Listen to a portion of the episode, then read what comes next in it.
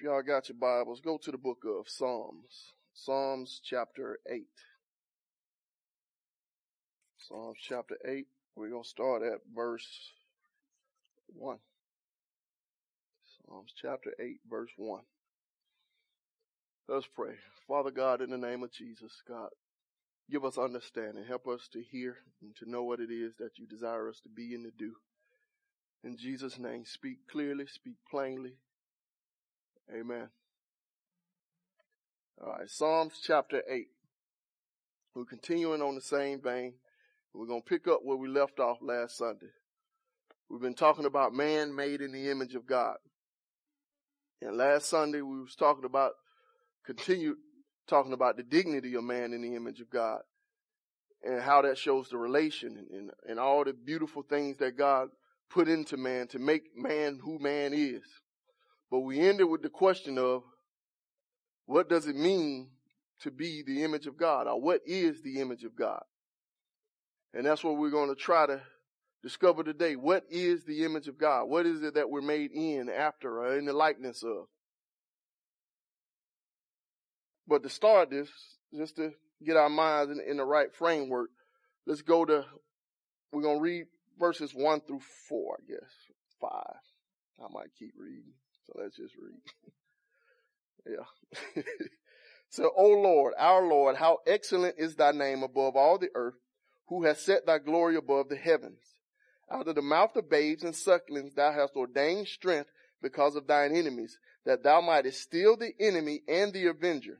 When I consider the heavens, the work of thy fingers, the moon and the stars which thou hast ordained, what is man that thou art mindful of him, and the son of man that thou visitest him? For thou hast made him a little lower than the angels, and hast crowned him with glory and honor. Thou madest him to have dominion over the works of thy hand, and hast put all things under his feet, all the sheep and oxen, yea, the beasts of the field, the fowl of the air, the fish of the sea, and whatsoever passeth through the paths of the seas. O Lord, our Lord, how excellent is thy name in all the earth. Now, this is one amazing psalm. It's, but just to get our mind in, in, in the same framework, let's just take the picture of what he's creating. He's talking about the excellency of the Lord and the works of the Lord and how great it is. And when you take the picture, he said, when I consider the heavens, the works of thy hands. Just think about that. When we think about the heavens, we think about all the stars and the galaxies and all that other stuff they tell us is floating around out there. Just, this, this is amazing. We got gigantic, huge rocks, balls of gas, stuff that's ten times the size of this earth out there floating and hanging on nothing. Just suspended in air, hanging above us, swirling around us, all of this great universe that God has created.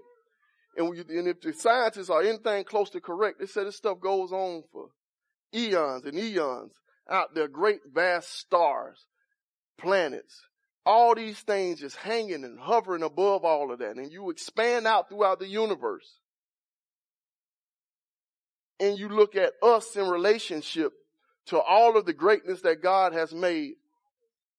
We seem to be pretty small and insignificant, don't you think? It's like our earth itself is pretty small in comparison to the sun and some of them other planets, let alone us sitting on it. That we, we seem to be pretty minuscule. Even down to you can go into the reverse when we're talking about man and the nature that we have made. Each one of our cells has its own galaxy and universe contained within it. Stuff that they're still trying to figure out to this day. So you got stuff we cannot comprehend so great, so big that goes beyond us, and stuff we cannot comprehend so small and so minute but yet so vast that contained inside of us, and you got us just stuck in the middle. And all this vast creation, all this vast glory, all the intricacies that God has set forth, some way, somehow, man seemed to be important. And that's why the psalmist asked the question, what is man? Like, what is he? What is the significance of him? Why have you crowned him with glory and honor? That's the question that he's getting at. When I think about all of that you made, all of the great creation, all of the stuff that expands the, the wondrous of who you are and what you've done, what, is, what am I? Just a little speckle of dust that's here today and gone tomorrow. But yet and still, what he said about man. Verse four said, what is man that thou art mindful of him, and the son of man that thou visitest him? For thou hast made him a little lower than the angels, and hast crowned him with glory and honor. So this is man. What's, what's the significance of him? But he said, thou hast made him a little lower than the angels. Now that's, that's a very deep verse. If you think about it on the, on the surface, and in the way that King James and most of the translators translate it, we got God, you got angels, then you got man. But if you dig into that verse, we got some problems that we have to wrestle with.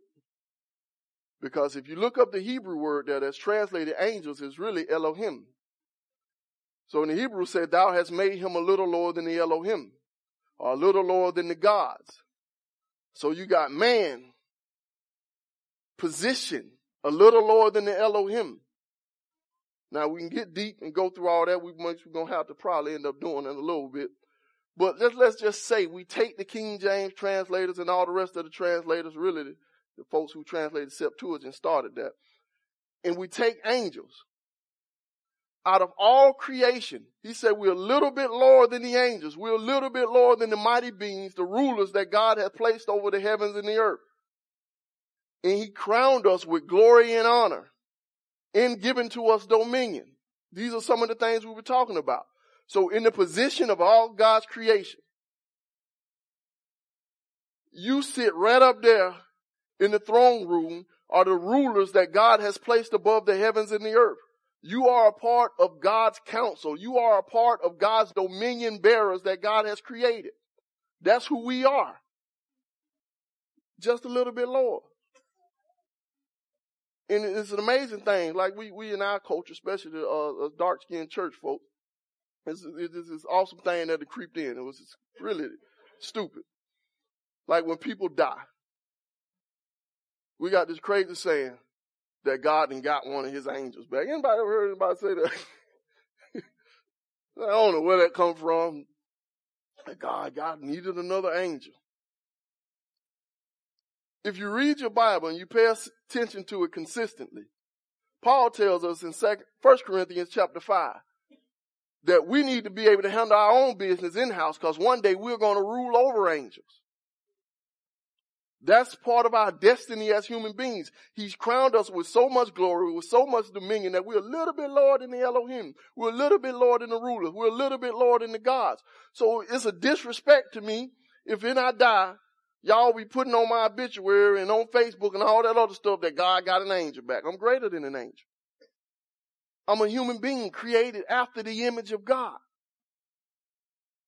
And, and, and please stop letting them church folks do all that stuff. I was watching at work one day, later watching a little video. I think Tyler Perry or something like that. And the perp died, and you see them fluttering in the air with wings and all that. Man, this dude supposed to be a Christian. He must ain't never read the Bible before. When we die, we ascend to be with God as human beings. And when Christ come back to set up his kingdom, we're going to reign and rule with him, judging and ruling over angels. We will be the chief dominion bearers that God has placed on this planet. Please do not disrespect yourself thinking there's some great thing out there called an angel that's greater than you. You are the image of God. And think about this. We said, the son of man that thou hast visited him. God came down to visit with human beings. Satan rebelled against God. And the Bible teaches us that a third of the angels got kicked out of heaven. Doom, reserved in darkness for forever. Now let's think about this all the way through. They was up there in the very presence of God. And they're supposed to be these great things that some church folk tell you you need to pray to see and all that other type stuff. They got kicked out of heaven. Doomed to eternal darkness. And God did what? Absolutely nothing.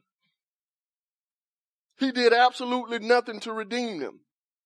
He did absolutely nothing to make that situation any better than what it is, and that's eternal damnation. But some nappy-head, funny-looking folks disrespected him, blasphemed him, cursed him, and he came down, dethroned himself. humiliated himself just so he can be with you again. But you want to die and be an angel. We're greater than that. And God has crowned us with more glory than that. God has given us more honor than that. God has made us the image bearers, the dominion keepers of this planet. And that shows you the greatness that we have in superiority to the angels. Now, why is it like that? I can't answer that question. God don't tell us. But he visited us. God came down from heaven. God dethroned himself just to come and see little people like yourselves. Just so that we can be reunited with him. And every time I think about that, it blows my mind. I'm like Satan. We think him, he's the epitome of evil. But if we read the Bible consistently, all this dude did was think that he can be God. That's bad. But he did that one time, got kicked out of heaven with no chance of forgiveness, no chance of repentance. Then he came down to this planet and he lied to some people and did a whole bunch of little bad and created a chain of bad things. Then I think about me. All I did was think that I was God all by myself, that I can make my own decisions, that I can live my own life, that I'm the architect and the controller of my destiny, where I'm going, what I'm supposed to be doing, and all that good stuff. That don't sound too different from what Satan did. He did it one time. I did it for a whole bunch of years. He lied to a pair of people in a garden. I lied to a lot of people. A whole bunch of times. Uh, you, you're starting to see the picture. So in nature, in reflection, in deeds, we ain't too much better than what that dude that was. But in love and humility and what God has shown us, we are so much better because God came down here and visited us. So this is who we are. We are the crown and glory of God's creation. To the point that he's given us dominion, to the point that he's willing to sacrifice himself just to come be with you. So please don't let nobody tell you when you die, you're going to be an angel. That ain't true. You're greater than that. You're more glorious than that. And please let these folks stop tricking you and, and think you need to be praying to see angelic visitation. You don't need to see that. You got something greater. You have access. The Father came to visit you. He came to be with you. He desires to dwell with you. He desires to commune with you. You don't need to be talking to no angel. But that's a whole nother subject, and I'm going to get off task a little bit. Go to Hebrews chapter two. We're going to wrestle with this thing a little bit. Hebrews chapter two. Hebrews chapter two, verse six. And this is going to start us on our journey to understanding what it means, or what is the image of God. It said, but one in a certain place testified, saying, what is man that thou art mindful of him, or the son of man that thou visitest him? Thou madest him a little lower than the angels. Thou crownedest him with glory and honor, and didst set him over the works of thy hands. Thou hast put all things in subjection under his feet, for in that he hath put all in subjection under him, he left nothing that is not put under him. But now we see not yet all things put under him. This is the writer of the Hebrews. He's quoting that same Psalms eight that we just got done talking about. So he's talking about this picture of dominion, that everything is placed under man. And he said, now we see not all things in subjection unto, unto him. Not all things are under him. But let's keep reading. But we see. So since we don't see all things in subjection to him, this is what we see. Jesus, who was made a little lower than the angels, for the suffering of death, crowned with glory and honor, that he by the grace of God should taste death for every man. That's, he, he, he messed up because he switched. He was quoting Psalm eight. Psalm eight was talking about who? Man. In the Son of Man. But now he makes this application in verse nine, and explaining that verse, he says, but we see Jesus, who was made a little lower than the angels, for the suffering of death, crowned with glory and honor, that he by the grace of God should taste death for every man. So in the mind of the writer of the Hebrews, Psalm eight is applicable, applicable to Jesus. That that verse is talking about Jesus, but that verse is talking about man. And what he's demonstrating is, in his understanding, his interpretation of the scripture, that Jesus is the epitome of what man is. So the true man The real showing forth of the example of man is Christ himself. Y'all, y'all, y'all getting the picture. And if you pay attention to reading your New Testament and flashback sometimes to the Old Testament and, and try to track some of those scriptures out when they talk about Jesus and the fulfillment, if you read back in the Old Testament, you'll be scratching your head and you'll be like a little confused. Because they say stuff like, this was fulfilled so that the scriptures could be filled that he called his son out of Egypt. Then if you read through your Hebrew Bible and you keep reading that thing and you come across the quote, for I have called my son out of Egypt, you're like, man, that ain't say nothing about no Jesus. That thing ain't talking about Israel. So how in the world is Jesus the fulfillment of that when he wasn't even talking about no Jesus? And the picture that the, he, that the New Testament writers are showing us is that the true epitome of man, the true showing of who man is or what man is, is Christ himself. So when it's talking about man, it's talking about Christ. And so he take this application to show us that Jesus, crowned with glory and honor, was made a little lower than, than the angels for the suffering of death, that he might receive us to, unto us himself. So we're starting to see this picture that Jesus is man. He's the true man. And if we get to understand what we are to be as human beings, we must understand the image of God. Go to Colossians chapter one. Now it stops to go to Second Corinthians first. We're going to take this little journey to demonstrate a point. Now this is necessary for us to understand. If you get this, salvation and redemption going to make a whole lot of sense. Second Corinthians chapter four. We'll start at verse one. It said, therefore, seeing we have this ministry, as we have received mercy, we faint not, but have renounced the hidden things of dishonesty, not walking in craftiness, nor handling the word of God deceitfully, but by manifestation of the truth, commending ourselves to every man's conscience in the sight of God. But if our gospel be hid, it is hid from them, to them that are lost, in whom the God of this world have blinded the minds of them which believe not, lest the light of the glorious gospel of Christ, who is the image of God, should shine unto them. For we preach not ourselves, but Christ Jesus the Lord, and ourselves for your servants for Jesus' sake. This is the deep theology that go on in these two chapters put together. But we're going we're going to try to get it, and it's going to set our grid. What is the image of God? Now, if you've been around church for a little bit, you get a couple options. Some folks going to tell you the image of God is our intellect. I told you that before. That's what they're going to tell you. The image of God is our intellect. The fact that we're smart and the fact that we can think, the fact that we can understand, we can comprehend, we can manipulate thoughts, ideas, that that is the image of God. But the Bible don't teach that. That's just men waxing eloquent. And there's a problem with that. Because if that is truly the image of God, then what we have is a system that shows discrepancy within the image.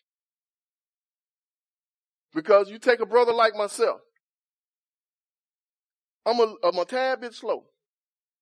I'm just going to be honest with you. Like when I read something, I have to read about ten times. And that take me about an hour because it could take me a long time to read to start off with because I read slow. Then my mind just zone out sometime in the middle of it, so I don't be ruminized nothing I read, read. Then I'm a little bit slower because I don't get nothing.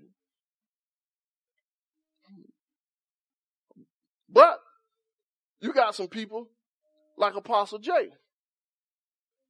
That brother there is smart. And you got some people better than him.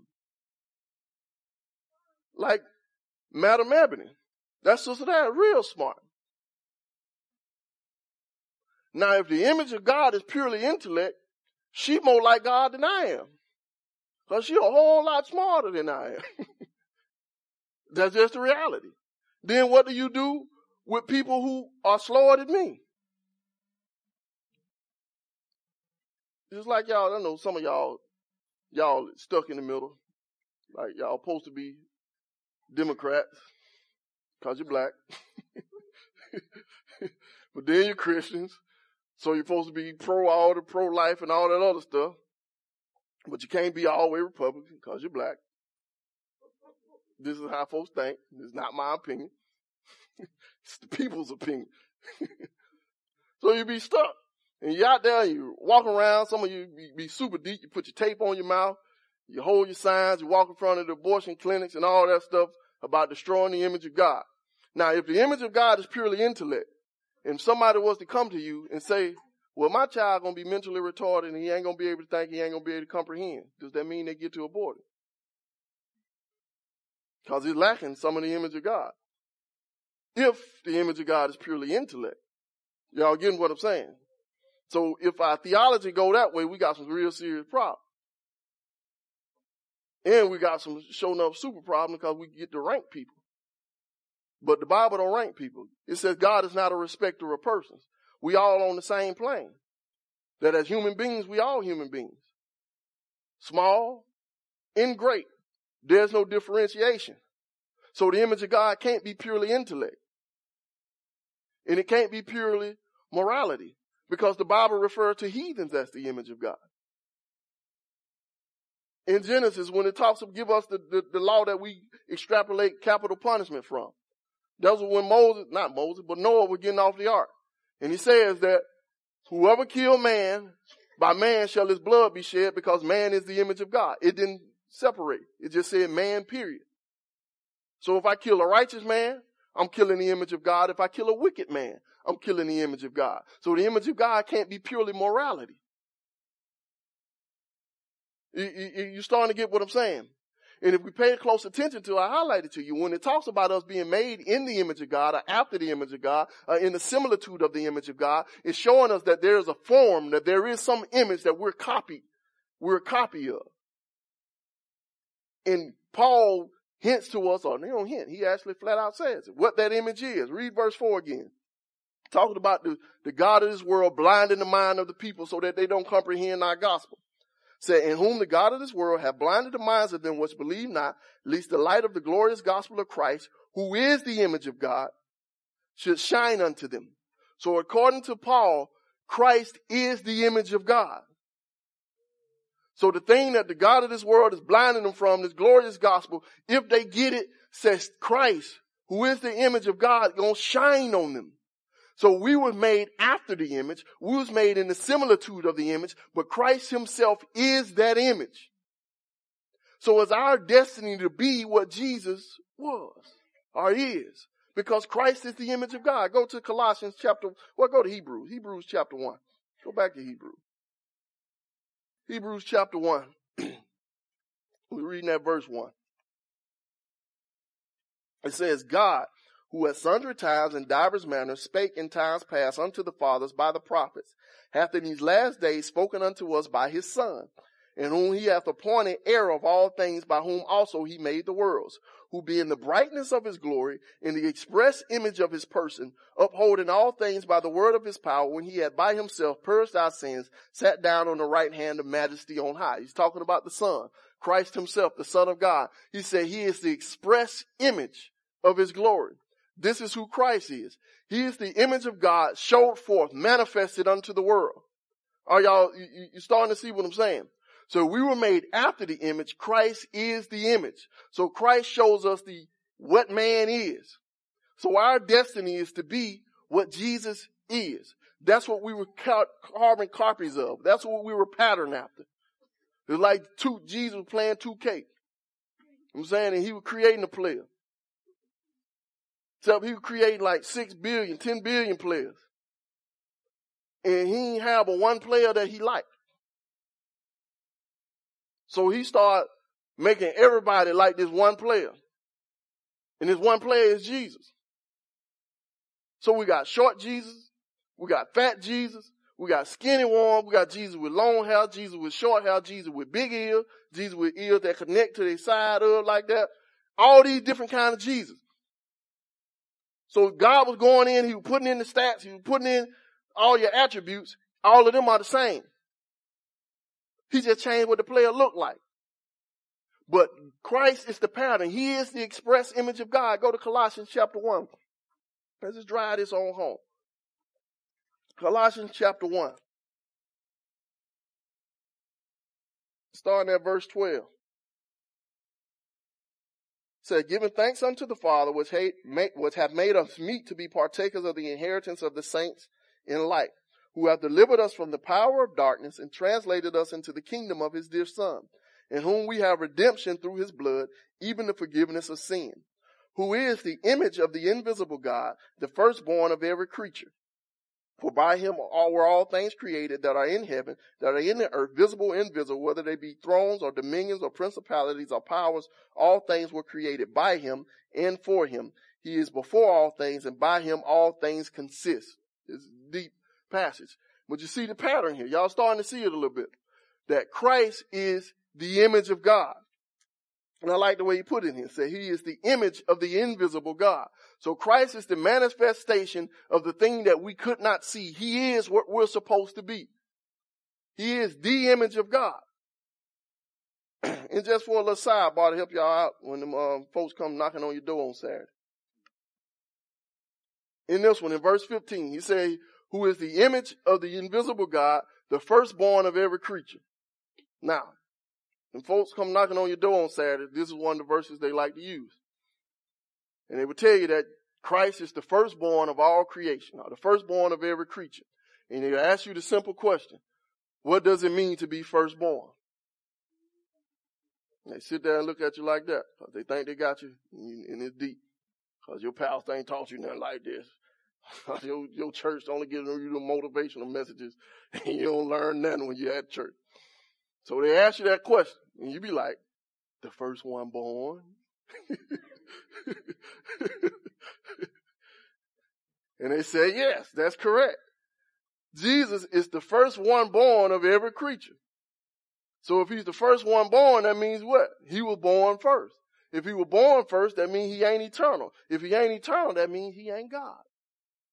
But your pastor told you that Jesus was God. So how can he be God and be the first one born? And you sit there and you stuck. And you just say, well, I don't believe that Jehovah's Witness though.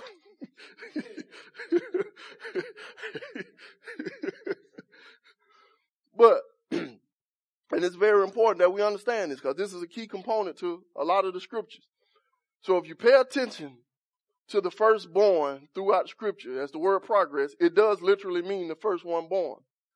But it became an idiom that expresses preeminence. What I mean by that, firstborn was the one who got all the inheritance. He's the one that took over the stead of the father. So the firstborn child became the daddy pretty much. So when Pop passed away, he give all this stuff to the firstborn. The other ones, they get a little enough stuff to live, and they get on by their way, unless the firstborn allowed them to remain in the house, because it becomes his. And what happened throughout scripture, that word firstborn came to mean the top dog. So when it talks about Christ being the firstborn of all creation, what it's saying is he's the top dog of all creation. He's the man. He's the preeminent one.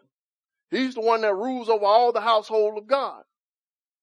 Just give you an example. Go to uh, Psalms. Psalms chapter eighty-nine. Now watch this. We don't stay on this too long, but I figure it's necessary. Psalms chapter eighty-nine, verse twenty. Psalms eighty-nine, verse twenty. So I have found David, my servant, with my holy oil have I anointed him, with whom my hands shall be established, my arms also shall strengthen him. The enemy shall not exact upon him, nor the son of wickedness afflict him. I will beat down his foes before his face and plague them that hate him. But my faithfulness and my mercy shall be with him, and in my name shall his horn be exalted. I will set his hand also in the sea, and his right hand in the rivers. He shall cry unto me, Thou art my Father, my God, and the rock of my salvation. I will also make him my firstborn, higher than the kings of the earth. Now this is the psalm talking about the exaltation of David, and how God gonna show mercy to him, do all these great things. So all this was poetically saying how great the kingdom of David was gonna be.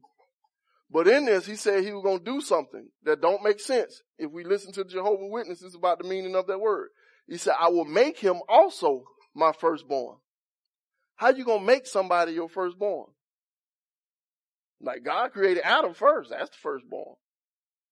David came a long time after Adam. So how he gonna make him the firstborn? Because he told you what he mean when he said after, higher than the kings of the earth. That's a parallelism. So he's saying the same thing in two different ways. Making him my firstborn and making him higher than the kings of the earth is saying the same thing. So firstborn means the preeminent one. You got other places where God refers to Israel as his firstborn.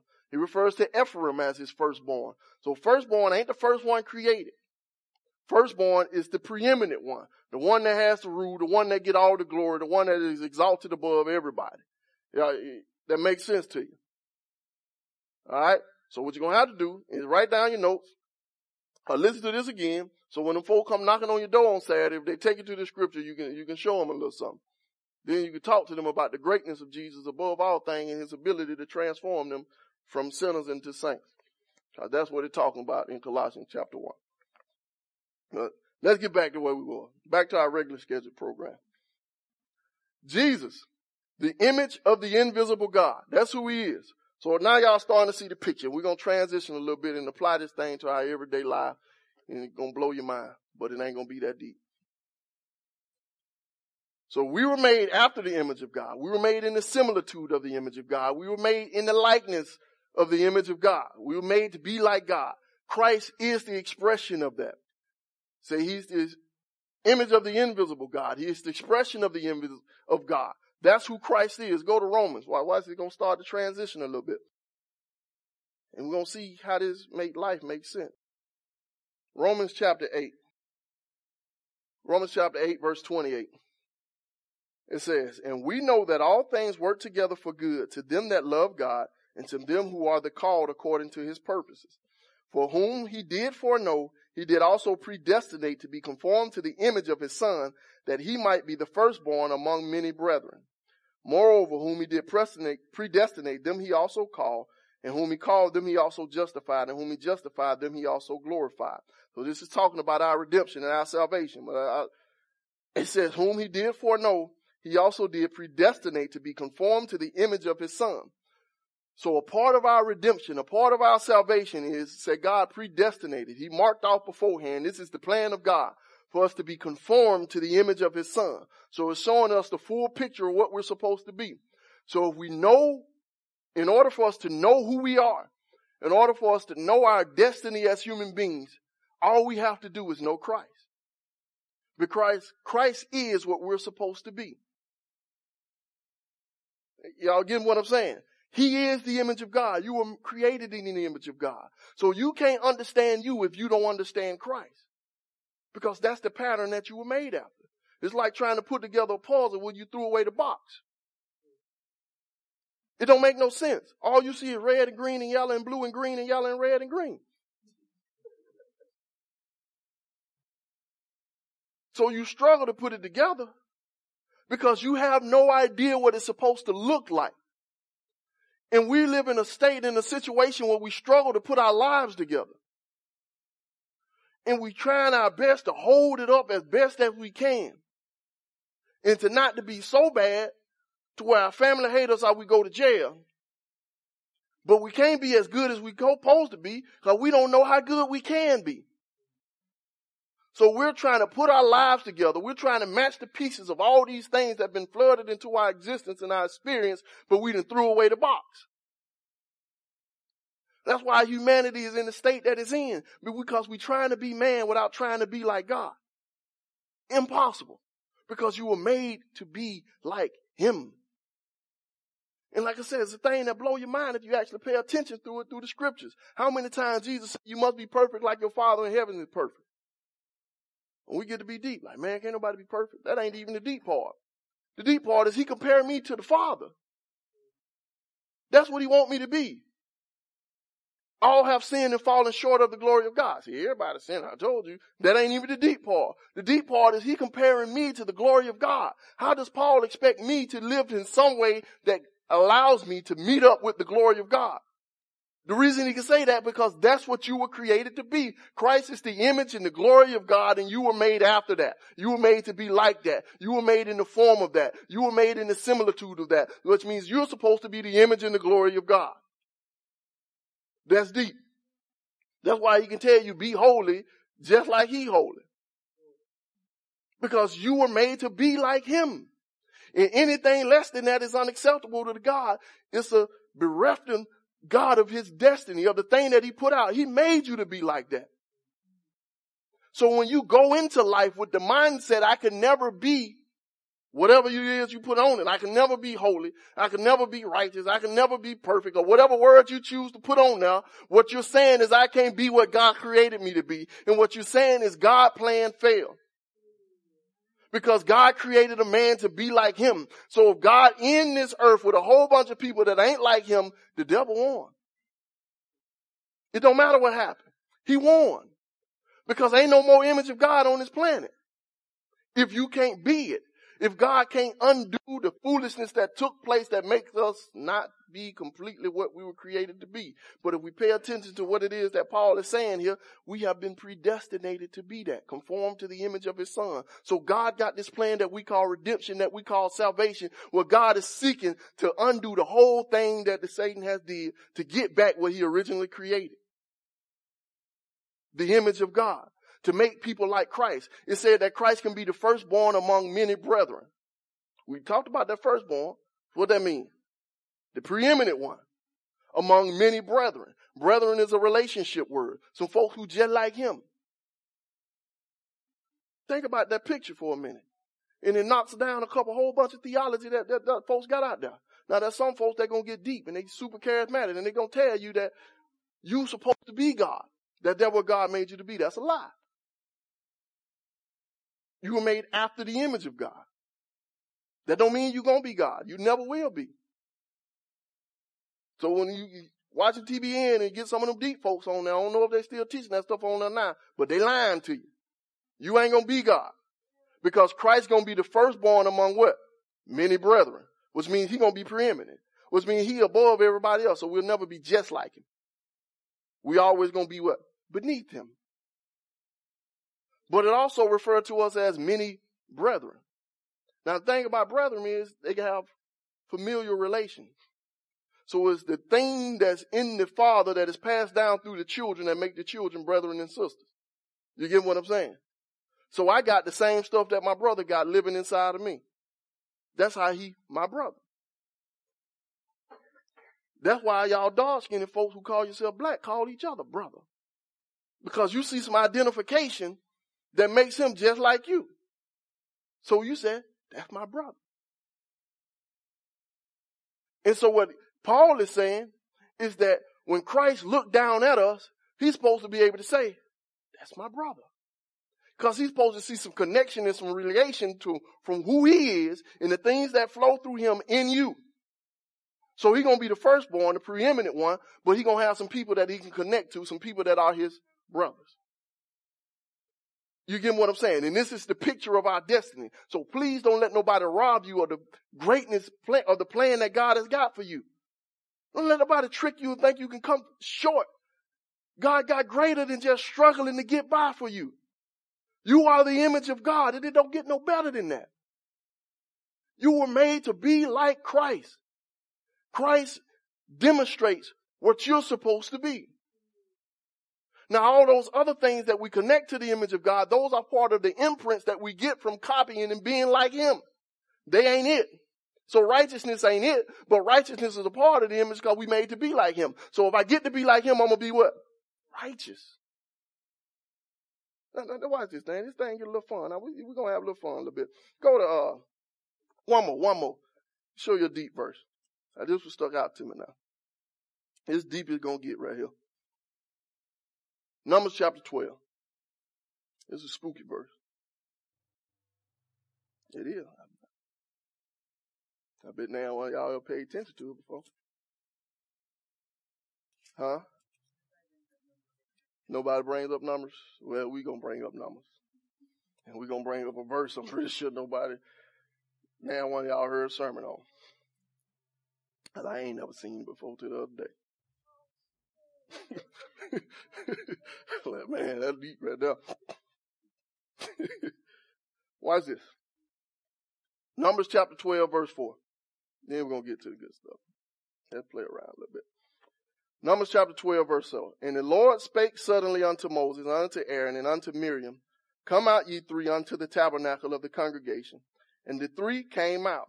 And the Lord came down in the pillar of the cloud and stood in the door of the tabernacle and called Aaron and Miriam, and they both came forth.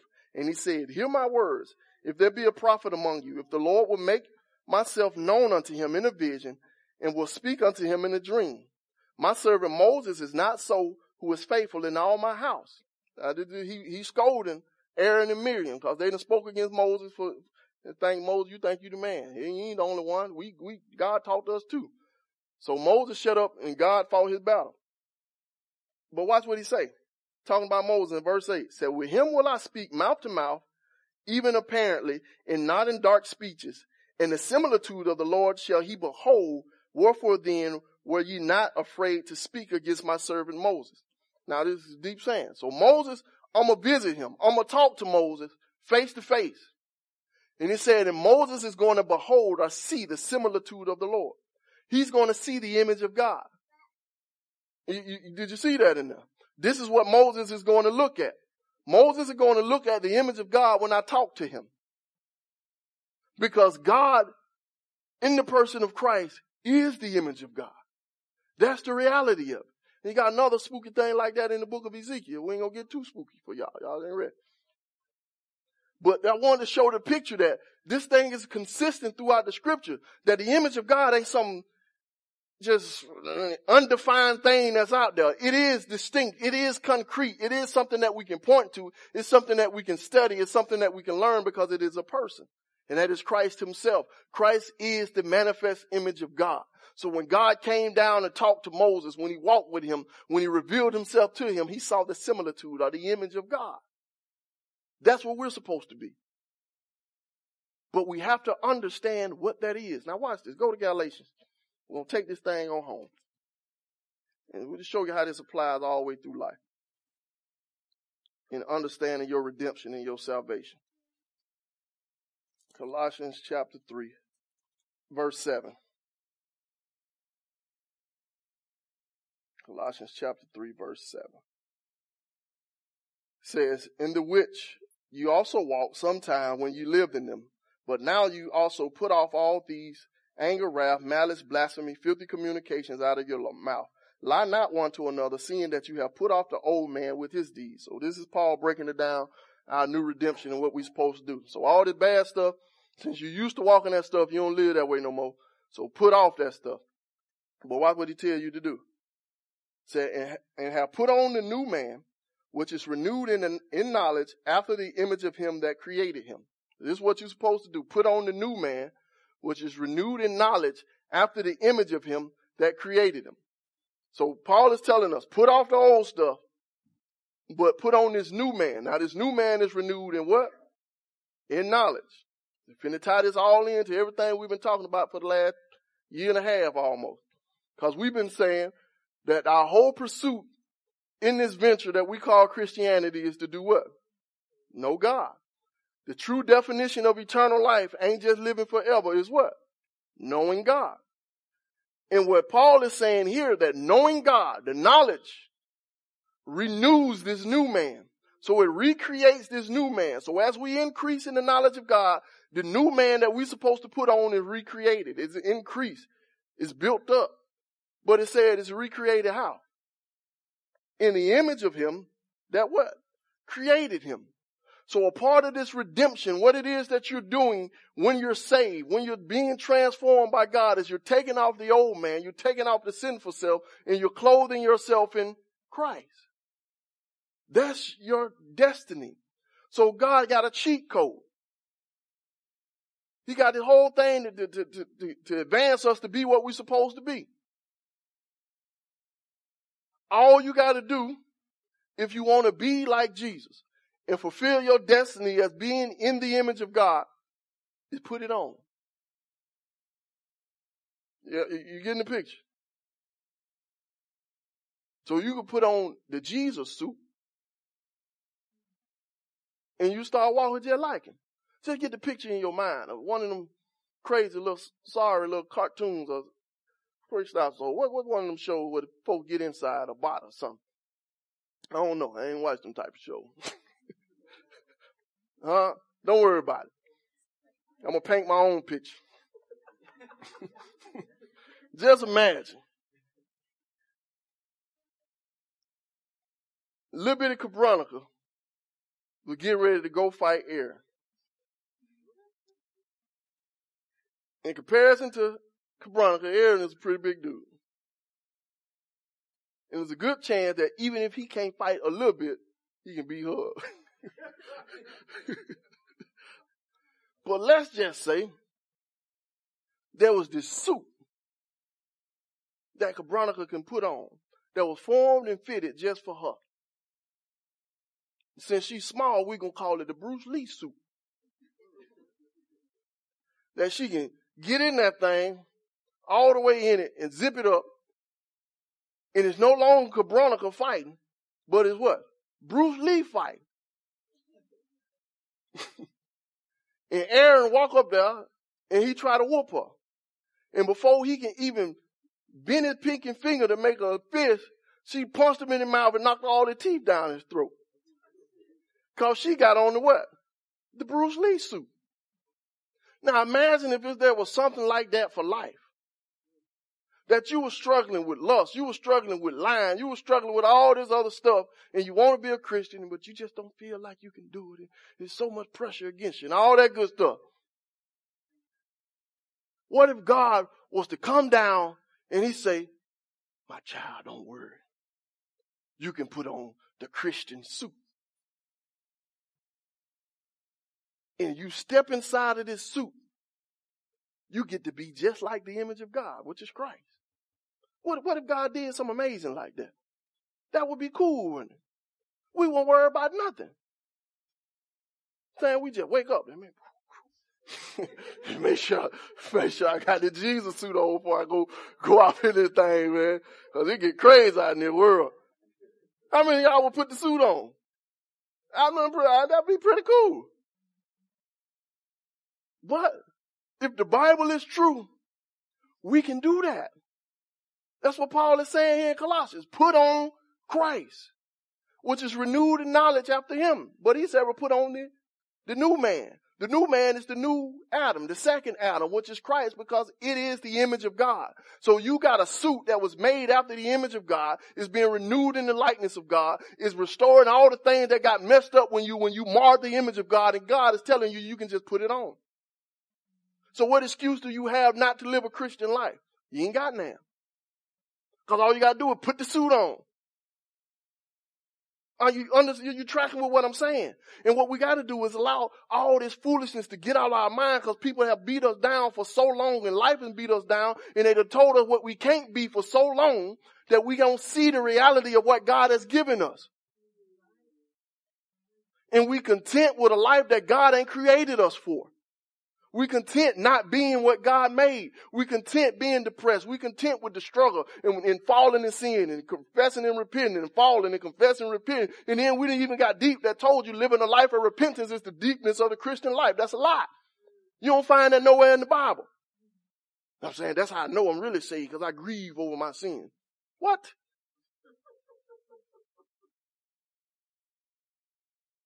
That ain't got nothing to do with it. You don't find that nowhere in the Bible. You find that in tradition. You find that in man. But what God has told me is that I can put the suit on. So Cabronica can feel bad about not beating up Aaron, but they ain't going to help her beat him up. If some way possible she put the suit on, she don't have to feel good about feeling bad about not doing good. That sounds like foolishness. You got confused, listen to me say that. If she put the suit on, she can feel good about being good and doing what God created her to do. So all you got to do is put off and put on. Change your clothes. Why is it? Let, let, let, let's play with it some more. Go to the book of Ephesians. Ephesians chapter four. Let's, let, no, this, this ain't something I just made up. Ephesians chapter four. Watch, watch, watch what Paul tell you again. We're going to start in verse twenty-two. We'll start at twenty. It's hard to pick a spot to start. said, but you have not so learned Christ, if so be that you have heard him and have been taught of him, as the truth is in Jesus, that you put off concerning the former conversation the old man, which is corrupt according to the deceitful lust, and be renewed in the spirit of your mind, and that you put on the new man, which after God is created in righteousness and true holiness.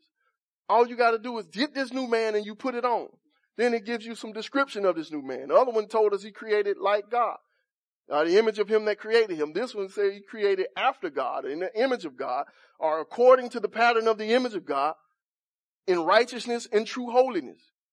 You can put it on.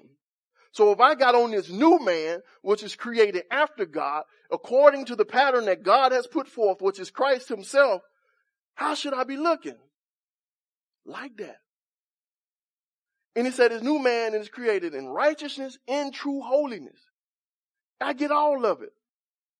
I get to live right.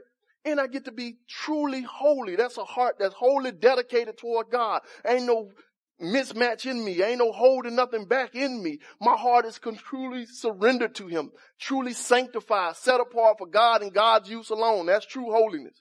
I get that. All I got to do is put on this new man. Yeah, y'all, y'all getting the picture. And this is a theme that if you pay attention to, it goes throughout all the scriptures. God has clothed us. And to show us the pattern, in Genesis chapter three, when Adam and Eve started this corruption, we're going to go a little deeper into that. God did something to show them forgiveness and give them a pattern. Now, if you've been in church for a long time, people get deep with this thing. And they tell you, see, after the sin happened and they was found naked and ashamed, God made a sacrifice. And you're like, yeah, God killed the animal. But if you actually read Genesis chapter three, it don't say nothing about no sacrifice, and it don't say nothing about no slaughtering no animal. But what it does says is that God, what? Clothed them. You, you get what I'm saying? See, people get deep with that thing, and they read into the Bible stuff that ain't there. Genesis three ain't talking about no sacrifice. Because purely a sacrifice for atonement only gets you forgiveness.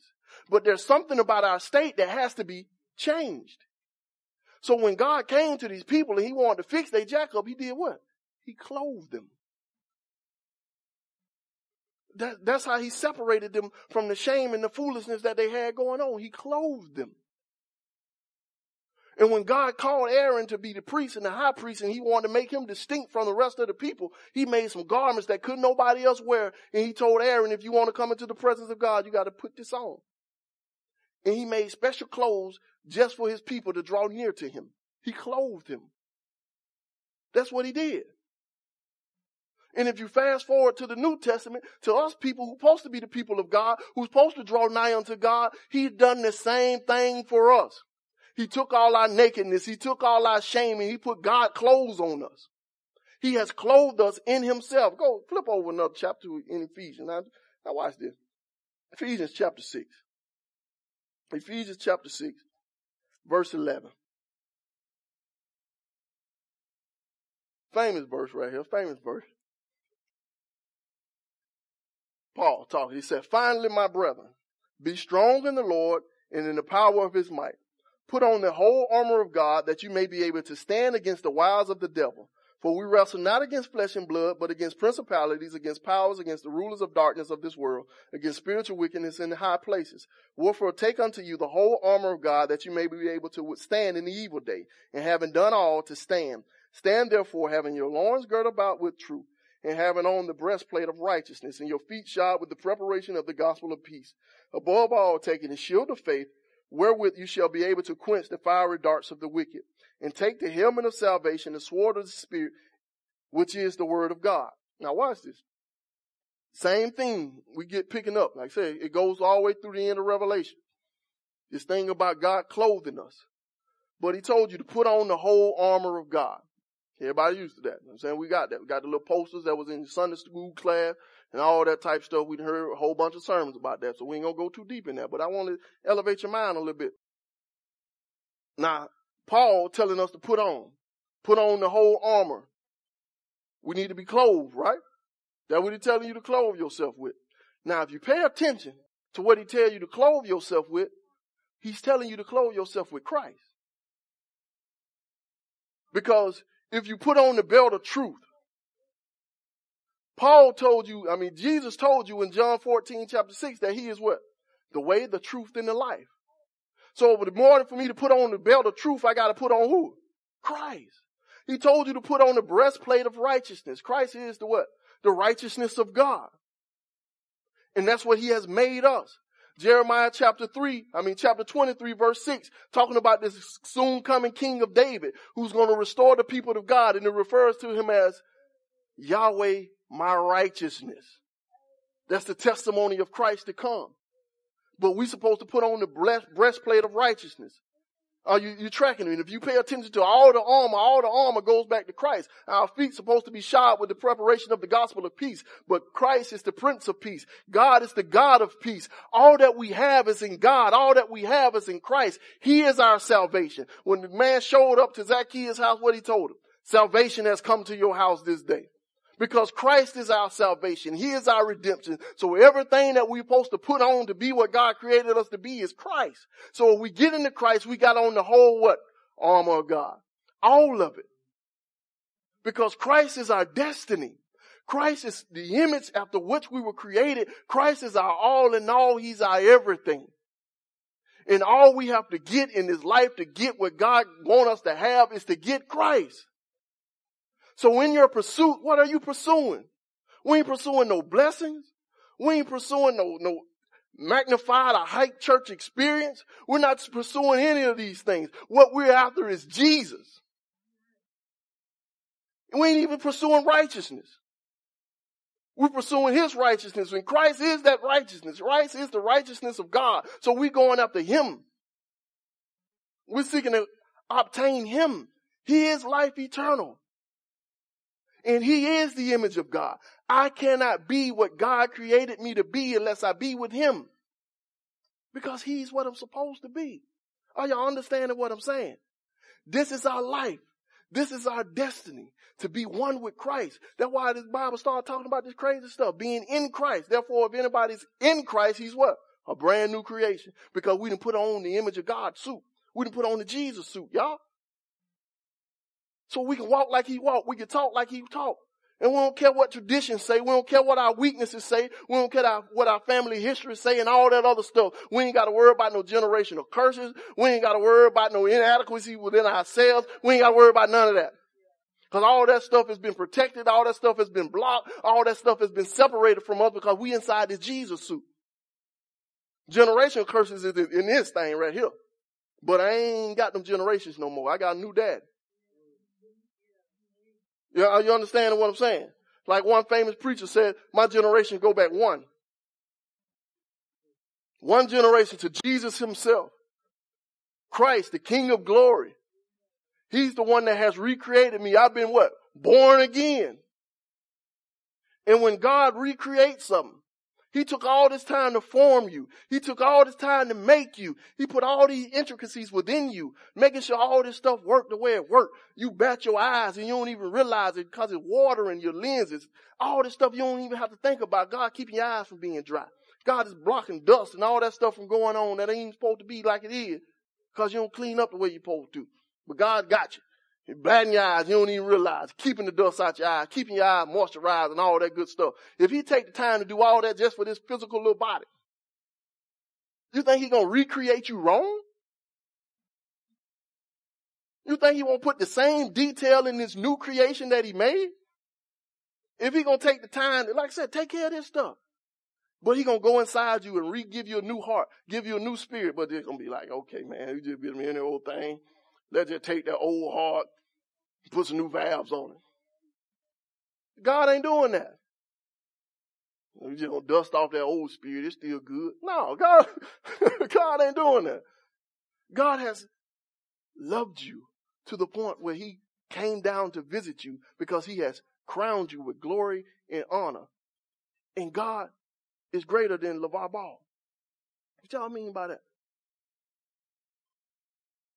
Because God never lost.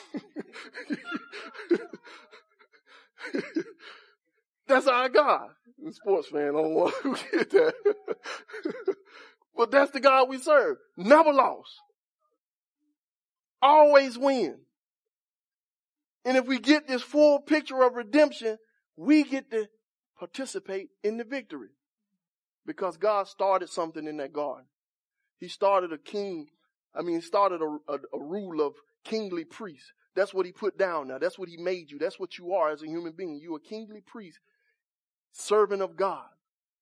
A serpent came in that garden and messed all that stuff up. And God wanted to show you how great he is. And in fact, no matter what that serpent did, God gonna win. Now, I end with this story. I think I told it before. It's one of the most vivid memories I have as, of a child. Like I said, my mind ain't that great, so I don't remember a whole lot of stuff. I think God just chose stuff that he let me remember because he knew I was slow. And I couldn't remember a whole bunch of stuff. But I got this one vivid memory. two oh five D Terminal Road at my grandma's house. Sitting right out in front of this old gray station wagon. Gray is blue. My father painting the paint. He getting down. I'm just sitting out there, a little kid sitting on the car, being anxious, just watching my daddy do what he do. Grandma yelled out the window, Anthony! Want him to go to the store. Man changed his name a whole bunch of years before, but she refused to change. Holler at him just like he's a little boy. He responds, run to the store, but he does this one amazing thing. Like I said, burned in my brain. He give me the brushes. I'm a little bitty kid. Barely five, six years old, if that. He give me the brushes. And he tell me, finish it for me, son. He gets in the car, go down to the store. And I'm standing out there, I don't know the first thing about a paint. I told y'all last week what I did with the paint brushes. I beat on paint cans. But he told me to finish it. And this was a commission piece. This wasn't him just painting for the fun of it. This was something he was doing for somebody. So I get out there and I get to doing my thing. Scared as all get out. I paint. My father come back and I done tore this thing all the way up. Now, I had no idea what I'm doing. He run, take the stuff to my grandma, come back out there. Like, son, you did a good job. Good job. And he get the brushes from me and he completes it. I go in the house, go run, do whatever. I come back and I see the finished product. And when you look at that portrait, you could not tell that I even touched it. Like I said, that thing burned in my brain for years. It wasn't until I got saved that it made sense. And it was the fact that my father was so confident in his ability that it was impossible for me to do something that he could make look good. He knew that just how dope he was. So he took this time to love his son, to give him the opportunity to participate in the thing that he do. Because no matter what this boy do, I'm greater than this boy, and I'm greater than anything that can be put on this campus. So he finished the picture with no sign of me ever touching it. That was just my daddy, a regular old dude with some paint and paintbrushes. So when Christ has recreated us, and he give us dominion here on this planet, and he allow you to live on this earth, he can do that because he have full confidence in his ability as a redeemer, as a savior, as a keeper, as the lover of your soul, that you can't mess it up. All you have to do is be willing that when he comes and asks for it, give him the brush. Just give it to him. And all the foolishness that you done put on the on the canvas that is your life, he can erase it with no sign of him ever being there. Are you understanding what I'm saying? But as long as we struggle and think we got to figure this thing out, think that we got to strive for this level of righteousness, think that we got to achieve all these things in and of ourselves, think about our inabilities, think about our weaknesses, think about our failures, you're going to always mess up. But once you realize that your daddy is greater than any of your failures, that your father can undo anything that you have done, that he has the skills and he has the ability to make all things new. Yeah. All you got to do is rest in him and to trust him and to surrender the paintbrush of your life over to him, because he made you in the image of God and he dope enough and he good enough that he going to get what he created. The only question is, are we going to participate and be a part of that train of glory? Because in Revelations, when Jesus come back, it talks about this great assembly of people that going to come back with him, king and priest unto the Lord, shouting and reigning and ruling over this earth. And he said, these people are clothed with right robes, which is the righteousness of the saints, that Jesus is coming back and we coming with him and we going to take over this planet, all because we just chill with our daddy. Y'all understand me? All we got to do is trust him. Anybody got any questions? How do we put on the clothes? How do we how do we put on the suit? How do we put on the clothes? The short version. Like I said, we're gonna go deep into all of this. The short way to put on the clothes is that that, that that's true. But it's in the picture, and you put on the clothes through faith.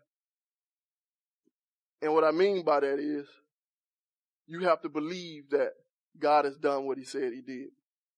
Like I said, I like the way Paul do it. He always put off, put on. He make it sound so simple. Like, you just do it. And the reality is, if we believe that it's reality, it will be that simple. So the hard part for us is, like he said also in Colossians, that we be continue in him just like we began in him. And we did that by faith. So putting on the clothes is just believing that he gave it to you.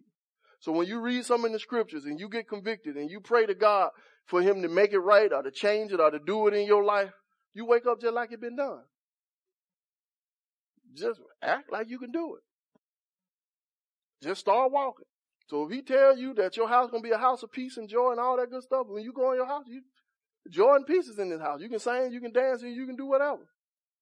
And if ever a time you don't see what he told you going to be there, you go back to the one who gave you the promise. Because it's all built on faith. And anybody you trust, when they give you a promise, you hold them to that. Like I said, I love the example of, of money because I was broke and probably still live. But when people give you a promise, like if Justin sends you to the store and he tells you you need to get this, this, this, this, and this, and you're like, we can get all this. He said, go ahead, baby, it's on now. If you truly trust him, when you get to that store and you swipe that card and them folk tell you, oh, that thing didn't go through, you're going to tell them, swipe it again. And they're like, oh, it came back declined. Now, this is what faith going to come in at. If you truly believe him, you're going to call him and you're going to be like, hey, baby, something going on. They say this stuff ain't working. Now, if you don't believe him, you're going to get mad. You're going to start crying in that store. I can't wait till I get home and see him. Got me out here, embarrassed me. Because you trust them people more than you trust him. But if you truly trust him, you're going to call him. And you're going to say, hey, they said this thing ain't working. What's going on? You can check it. You're like, oh, let me check it out, man. Oh, it's good. And you're going to keep going through that thing because you believe him when he tells you something. And it's the same thing with putting on these clothes. You pray to God and you say, God, change me, fix me. I don't want to be this way no more. And you wake up and believe that you ain't that way no more. And you start living like you ain't that way no more. Trusting that his power going to be inside you, that you got on the Jesus suit. And if you see some sign that maybe I got a hole in the toe of my Jesus suit because everything ain't working, but this one little part. You go back and you say, all right, put this one off. God, you gave me a defective one. I need a new Jesus. Something ain't right in this thing. You don't believe you or you ain't real. Now wait, show me. And you go, you go there until Jesus get it. But the foundation of putting it on the easy part is just believing that you got it. And that's why bad teaching is such a bad thing, because it clouds our mind to the point where we don't believe that we can get it. Anybody got any more questions? Um, you mentioned earlier um, that we're never going to be just like him, that we'll always be beneath him. And that sounds right, but I'm trying to reconcile that with Matthew ten, twenty-four and twenty-five. That's okay, that, that sounds like good. Go ahead. The, I'll go ahead and read. The disciple is not above his master, nor the servant above his Lord. It is enough for the disciple that he be as his master and the servant as his Lord. And I've always sort of struggled with that because when I read it like as, it sounds like equal, but mm-hmm. he's still the, like you said, the firstborn. So there's a level that he is that, like you said, will always be beneath it. But I'm just having a problem, recon- uh, like, reconciling the, Those that two. wording. Yeah. Yeah. In, in the wording, he tells you in the wording Like, the disciple will never be above his master. So you'll never get to a point where you exceed him. The best thing that can happen is that you get to a point where you just like him. And you got to keep this in the full context of what he was talking about. So what he was talking about was people mistreating and abusing him. So like, you'll never get to a point where in the eyes of people or in your relations and your dealing with people where you could do better than what I did. Now, the best thing you can do is in your relations to people is to be just like I am. So when people treat you just like they treat me, that's the best you can get. And that's what he's saying. And we can extrapolate that through all of life. The best we can get is to get to as closest to him or to be just as him in ways that people can't discern the difference. That's the best we can do. But the master will always be above the disciple. So you can be just as wise as God. But you'll never be all wise in the sense of having omniscience and all that stuff. But in your dealings, people, you can deal and figure out stuff with, with words of knowledge and all those things. God can give you that stuff that they can't discern the difference. People can look at you and say, girl, you remind me of Jesus. And you just, God be the glory. Yeah. But you can get to that level. That's what he means. So when you said you can be as your master, the best you can get is what people treat you just like me. That's the best, that's the highest you can go. But you're going to always be below the master. The disciple going to always be less than. That makes a little sense to you. Anybody else got any more questions? Um, Jesus came to baptize in the Holy Ghost and in fire. Mm-hmm. I don't know what fire is. You don't know what the fire is? No. I would just tell you, you do not want to be baptized in the fire. Um. Okay, I get it. Thanks. Yeah, if you read it, when it said Jesus came to baptize with Holy Ghost and with fire, if you keep on reading, it's talked about judgment. Because his winnowing fork is in his hand, and he going to separate you and all that type of stuff. I don't want the fire. Huh? You don't want the fire. I don't want the fire. So, them charismatic folks can trick you when they had you run around church hollering, fire! That ain't what Jesus what John was talking about. Mm. Go ahead. That's what everybody was told. I was told the same thing. If you just read it in its context, just read all the whole statement that John makes. He go from talking about this baptism to talking about judgment. And God coming at the last day with his fork being in his hand and separating and all that good stuff. So what John was talking about was judgment. So Jesus is going to baptize you with the Holy Ghost. And he going to baptize with fire. He going to do both of them. So the first time he come in, he doing the Holy Ghost thing. And we need to get in on that train. But the second time he come, he going to get the, uh, uh, another type of baptism that we don't want. Now, it sound deep, and it's very good and charismatic. Like I said, I did that and ran around the church and, and did all that foolishness. Hollering fire and, and sung them songs about fire. But that ain't the picture you get from Scripture. So if you want to make that in your mind that when I say fire, I mean passion, you can do that. Yeah, the youth, the youth on fire. You know what I'm saying? They on fire for the Lord. If you want to extrapolate that, just know they don't get that from the Bible.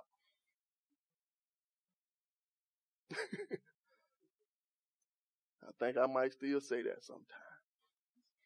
Because it's just in there. Anybody else got any more questions? You got to know.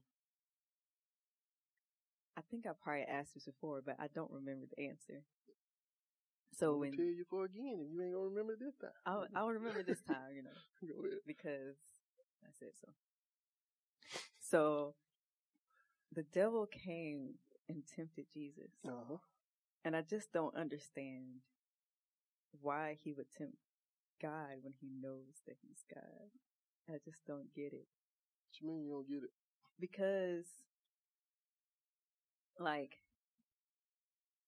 when them little demon things was in that man, they was all, like, scared and stuff because mm-hmm. They was like, you Jesus, and don't, like, hurt us or some junk like that. So, like, if they scared, why? Well, I guess, like, he's like, I don't know. But anyway. Like the devil, he was casted down to earth mm-hmm. by this person, by Jesus, by God. My and he's just going. God ain't wasting time, dog. Okay, well, he know it's because he did wrong by God. And that's why he down here. And then he gonna tempt him with like, I got all these kingdoms, so if you worship me, then you can be in control of these kingdoms. Like, he don't already know that he God.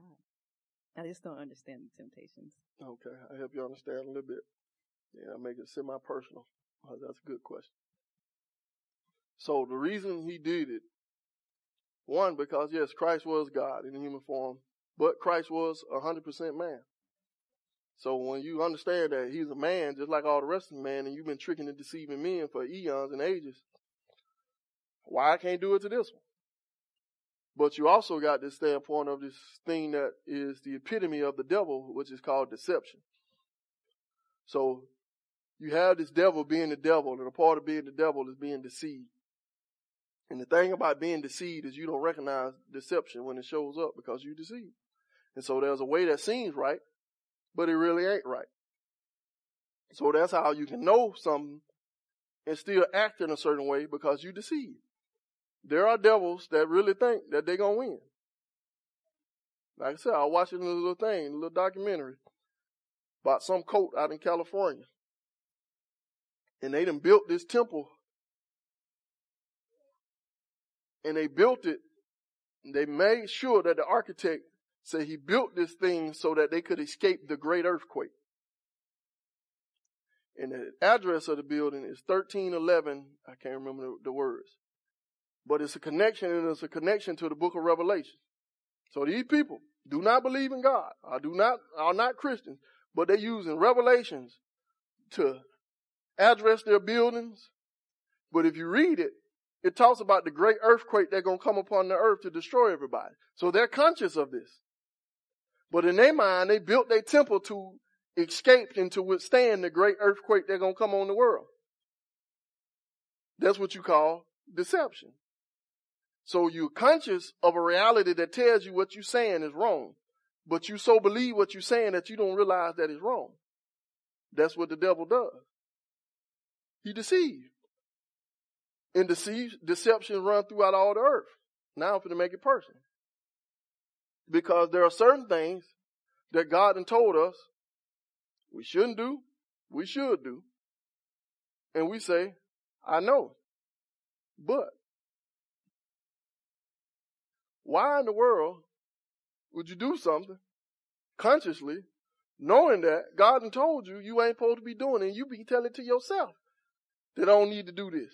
And then you have a butt behind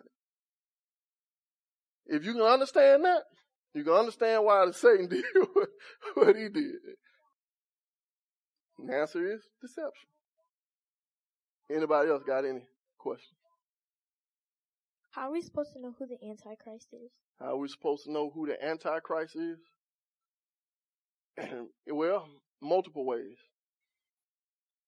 One is John tells us that in the world now there are many antichrists. And the way you know who they are is they are the ones who are against Christ, are the ones who put their place, put themselves in Christ's stead. So the people who act and live like they Jesus and to want to take over the spot of Jesus like they got the preeminence, they the ones who are the antichrist. So if you recognize them people now, you'll recognize them when that dude come who called himself the one. Go ahead. So you're saying that there's already Antichrist because of those people who like saying that they're Jesus? Yeah, that's what John said. He said the spirit of Antichrist is already in the world. If you do not love God, do things work together for you? Huh? You're good? What's that now? If you do not love God, do things work together for your good? All things just don't work together for good. But God is a loving God. So he make the sun to shine on the just and the unjust. So God treat everybody good because he good. When you dream, is God talking to you every time? Every time, I can't say one hundred percent every time, because Ecclesiastes, he's talking about how sometimes dreams come through much busyness of flesh. So that's why sometimes you sit there, you play Frog and Run all day, and you see little dots and dashes going across your eyes when you dream. That's what you've been doing. Or you play Tetris or whatnot, and you see little blocks in your dream.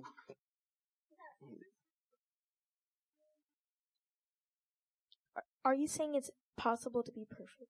Are you saying it's possible to be perfect? It depends on what you mean by perfect. I mean, every time I give a speech, I'm not going to say a word wrong? No.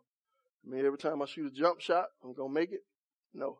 Every time I write a paper, I'm, I'm going to misspell some stuff. So if that's what you mean by perfect, no. But if you mean the same thing that Paul meant by perfect, and that's complete in Christ, not lacking anything, doing and following the will of God all the way that God wants you to, yes, it's possible to do that. If you go through life without doing any good works, are you going to heaven? If you go through life without doing any good works, are you going to heaven? No, because he saved us and redeemed us unto good works. And when he judges us, he's going to judge us based off our works. Did Moses sin when he, um, when, did Moses sin when he married the um, lady from the no, another town here? No. That's it. Okay.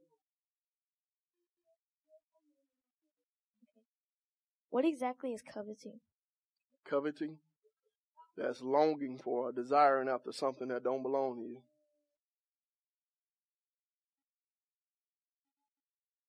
So if I want ice cream from the store, but it doesn't belong to me, that's coveting? It can be. If you want ice cream just because you see your sister want ice cream, or you want ice cream just because you saw it in the store, I saw it on a commercial, that could be coveting. Why couldn't they kill pigs for sacrifices? Because they didn't even eat them. Because God told them not to. And it's unclean, and only the clean things can be sacrificed to God. From your question, it made me think, on like on a personal level, like, correct me if I'm wrong, didn't he tempt Jesus when he was at his weakest point or felt like he was far from God, in a sense? Uh, that's what some people say, but the Bible don't really say that. It don't say that. He was hungry. Yeah, like when you're hungry, you feel like you can't focus, right? Yeah. So, how can I say this? I guess he felt as if he could tempt him at his weakest point, because at your weakest point, you do fall for deception very easily, if that makes sense. So, that just made me, like, Thanks really think. That. Uh-huh.